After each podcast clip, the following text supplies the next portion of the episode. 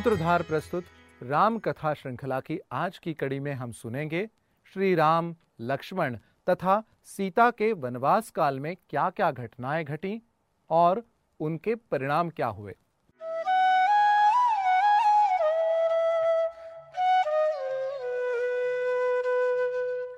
श्री राम के वनवास जाने के बाद सारी अयोध्या नगरी शून्य हो चुकी थी। सुमंत्र ने वापस आकर राजा दशरथ से भेंट की और उन्हें श्री राम का दिया हुआ संदेशा सुनाया। सुमंत्र की बात सुनते सुनते राजा दशरथ पुनः व्याकुल हो उठे और स्वयं को दोष देकर विलाप करते हुए मूर्छित होकर गिर पड़े। राजा दशरथ ने होश संभालने के बाद पुत्र वियोग में जलती हुई रानी कौसल्या से बार बार क्षमा याचना की। तब माता कौसल्या ने कठोर शब्दों में कहा, आपने श्री राम को वन में भेजकर आसपास के राजा तथा सारी प्रजा का भी नाश कर डाला। इस नगरी के निवासी भी नष्ट प्राय हो गए। केवल आपके पुत्र भरत और पत्नी कैकेयी दोनों ही प्रसन्न हुए हैं।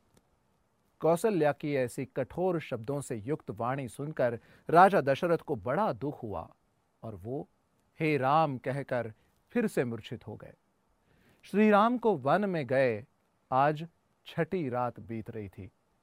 शोक में डूबे शब्दवेधी राजा दशरथ को अपने एक दुष्कर्म का स्मरण हुआ। अपने युवा जीवन में दशरथ के हाथों अंधे बूढ़े माता पिता के निष्पाप पुत्र श्रवण कुमार की हत्या हुई थी। जब ये बात उन अंधे बूढ़े माता पिता को पता चली तब उन्होंने राजा दशरथ को श्राप दिया कि उसे भी भयंकर पीड़ा सहित पुत्र शोक से ही मृत्यु प्राप्त होगी। आज पुत्र वियोग के शोक में व्याकुल राजा दशरथ को उस पाप कर्म का स्मरण हुआ और मृत्यु के भय से कंपित हो उठे राजा दशरथ ने कौशल्या से कहा, अब मुझे कुछ नहीं दिखाई देता। मेरा हृदय विदीर्ण सा हो रहा है। अब मैं इस लोक से जा रहा हूं। इस प्रकार माता कौशल्या और सुमित्रा के निकट शोकपूर्ण विलाप करते हुए राजा दशरथ के जीवन का अंत हो गया। आगे महर्षि वशिष्ठ की आज्ञा से 5 दूत कैकेयी देश भरत को संदेशा देने के लिए गए। भरत अयोध्या वापस लौटे। माता कैकेयी से पिता के परलोकवास का समाचार सुनकर दुखी होकर विलाप करने लगे। तभी श्री राम के वनगमन का वृत्तांत भी उन्हें अवगत हो गया। भरत ने अपने माता कैकेयी को उनके किए पर धिक्कारा। राजा दशरथ के अंत्येष्टि संस्कार के बाद भरत ने श्रीराम को ही राज्य का अधिकारी बनाकर उन्हें लौटा लाने की तैयारी की और वहां से दल बल सहित चल दिए और श्रृंगवेरपुर होते हुए प्रयाग पहुंचे। वहां महर्षि भरद्वाज को नमस्कार करके वे प्रयाग से चले और चित्रकूट में श्रीराम एवं लक्ष्मण के समीप आ पहुंचे। वहां भरत ने श्रीराम से पिता के मृत्यु का दुखद समाचार सुनाया तथा उनसे राज्य ग्रहण करने की विनती की, लेकिन श्रीराम ने उन्हें धर्माचरण की बातें सुनाकर अयोध्या वापस लौटने से इनकार कर दिया। तब भरत ने सुवर्णाभूषित पादुकाएं उनके सामने रखी। श्रीराम ने उन पादुकाओं पर चढ़कर उन्हें फिर अलग कर दिया और वो पादुकाएं भरत को सौंप दी।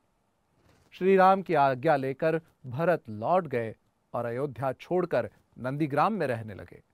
वहां भगवान की चरण पादुकाओं की पूजा करते हुए एक सन्यासी का जीवन व्यतीत करते हुए वे राज्य को भली भांति संभालने लगे। उधर सीता और लक्ष्मण के साथ साथ राम ने दंडक वन में प्रवेश किया। जंगल में तपस्वी जनों, मुनियों तथा ऋषियों के आश्रम में विचरण करते हुए राम ने उनकी करुण गाथा सुनी। भयंकर राक्षसों द्वारा उनके यज्ञ में बाधा उत्पन्न करना तथा तपस्वियों की हत्या करने की बात सुनकर रामचंद्र ने उन्हें आश्वस्त किया कि वो शीघ्र ही इन राक्षसों का विनाश कर देंगे। वहां से उन्होंने महावन में प्रवेश किया जहां नाना प्रकार के हिंसक पशु और नरभक्षक राक्षस निवास करते थे। ये नरभक्षक राक्षस ही तपस्वियों को कष्ट दिया करते थे। कुछ ही दूर जाने के बाद एक राक्षस हाथी के समान चिंघाड़ता हुआ सीता जी पर झपटा। उसने सीता को उठा लिया और कुछ दूर जाकर खड़ा हो गया। उसने राम और लक्ष्मण से कहा, तुम धनुष बाण लेकर दंडक वन में घुस आए हो। ऐसा प्रतीत होता है कि तुम्हारी मृत्यु निकट आ गई है। तुम दोनों कौन हो? मैं प्रतिदिन ऋषियों का मांस खाकर अपनी क्षुधा शांत करने वाला विराध हूं। तुम्हारी मृत्यु ही तुम्हें यहाँ ले आई है। मैं तुम दोनों का अभी रक्तपात करके इस सुंदर स्त्री को अपनी पत्नी बनाऊंगा। विराध के वचनों से क्रोधित होकर राम ने तत्काल उसे अपने तीक्ष्ण बाणों का लक्ष्य बनाया। राम के बाण विराध के शरीर को छेद कर रक्तरंजित हो पृथ्वी पर गिरने लगे। इस प्रकार जब घायल होकर विराध त्रिशूल ले राम और लक्ष्मण पर झपटा तो दोनों भाइयों ने उस पर अग्निबाणों की वर्षा आरंभ कर दी, किंतु विराध पर उसका कुछ भी प्रभाव नहीं पड़ा। वो सीता को छोड़ राम और लक्ष्मण दोनों को भुजाओं में पकड़कर आकाश मार्ग से उड़ने लगा। तभी राम बोले, लक्ष्मण, वरदान के कारण यह दुष्ट मर नहीं सकता, इसीलिए यही उचित है कि हमें भूमि में गड्ढा खोदकर इसे बहुत गहराई में गाड़ देना चाहिए। लक्ष्मण गड्ढा खोदने लगे और राम विराध की गर्दन पर पैर रखकर खड़े हो गए। तब विराध बोला, प्रभु, वास्तव में मैं तुम्बरु नामक गंधर्व हूं। कुबेर के शाप के कारण मैं राक्षस हो गया। आज आपकी कृपा से मुझे उस शाप से मुक्ति मिल रही है। राम और लक्ष्मण ने उसे उठाकर गड्ढे में डाल दिया और गड्ढे को पत्थर आदि से पाट किया। सारा वनप्रांत उसके आंतरनाद से गूंज उठा। भयंकर बलशाली विराध राक्षस का वध करने के पश्चात राम, सीता और लक्ष्मण आगे मार्गक्रमण करने लगे। रास्ते में उन्होंने महामुनि सुतीक्ष्ण के आश्रम में विश्राम किया। तभी रास्ते में सीता ने श्री राम और लक्ष्मण द्वारा राक्षसों का वध करने की प्रतिज्ञा करना अनुचित और दोषपूर्ण कृत्य ठहराया। तब श्री राम ने आर्यों की रक्षा करना ही धनुष धारण करने का एकमात्र प्रयोजन बताकर कहा, सीते, राक्षसों के कारण अत्यंत दुखी ऋषि, मुनि और तपस्वियों की रक्षा के लिए ही मैंने प्रतिज्ञा ली है तथा अपनी प्रतिज्ञा का पालन करने के लिए तुम्हारा और लक्ष्मण का परित्याग भी मैं कर सकता हूं। मैं अपने प्राण का त्याग कर सकता हूं, किंतु अपनी प्रतिज्ञा को मिथ्या सिद्ध नहीं होने दे सकता। तत्पश्चात राम, सीता और लक्ष्मण पंचवटी में आकर आश्रम में रहने लगे और एक दिन वहां पर अकस्मात रावण की बहन शूर्पणखा नामक राक्षसी आ पहुंची। वो राम के तेजस्वी मुखमंडल को देखकर चकित हो गई। राम का रूप मनोहर था, किंतु शूर्पणखा का रूप विभत्स एवं विकराल था। इच्छानुसार रूप धारण करने वाली वो राक्षसी मनोहर रूप बनाकर राम के पास पहुंची और बोली, मेरा नाम शूर्पणखा है। मैं लंका के नरेश परम प्रतापी महाराज रावण की बहन हूं। पंचवटी के स्वामी अत्यंत पराक्रमी खर और दूषण भी मेरे भाई हैं। संसार में शायद ही कोई ऐसा वीर होगा जो इन दोनों भाइयों के साथ समर भूमि में युद्ध करके उन्हें पराजित कर सके। इन शब्दों में खुद का परिचय देकर उस राक्षसी ने श्रीराम की भार्या बनने की इच्छा प्रकट की। श्रीराम ने उसका तिरस्कार करने पर उसने विभत्स रूप धारण किया और सीता जी को खाने के लिए उनके ओर लपकी। श्री रामचंद्र के संकेत पर लक्ष्मण ने सीता जी के सामने आकर शूर्पणखा की नाक और दोनों कान काट दिए। कटे हुए अंगों से रक्त की धारा बहती हुई शूर्पणखा अपने भाई खर के पास गई और उसे प्रतिशोध लेने के लिए भड़काया।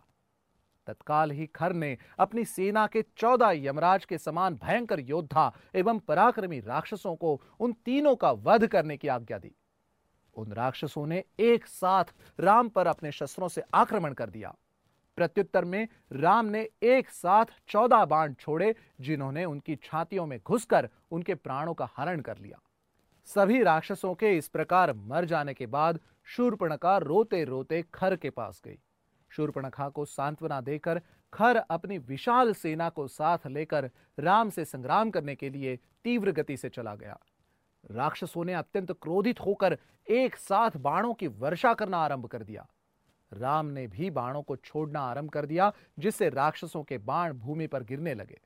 अल्पकाल में ही राक्षसों की सेना छिन्न भिन्न हो गई।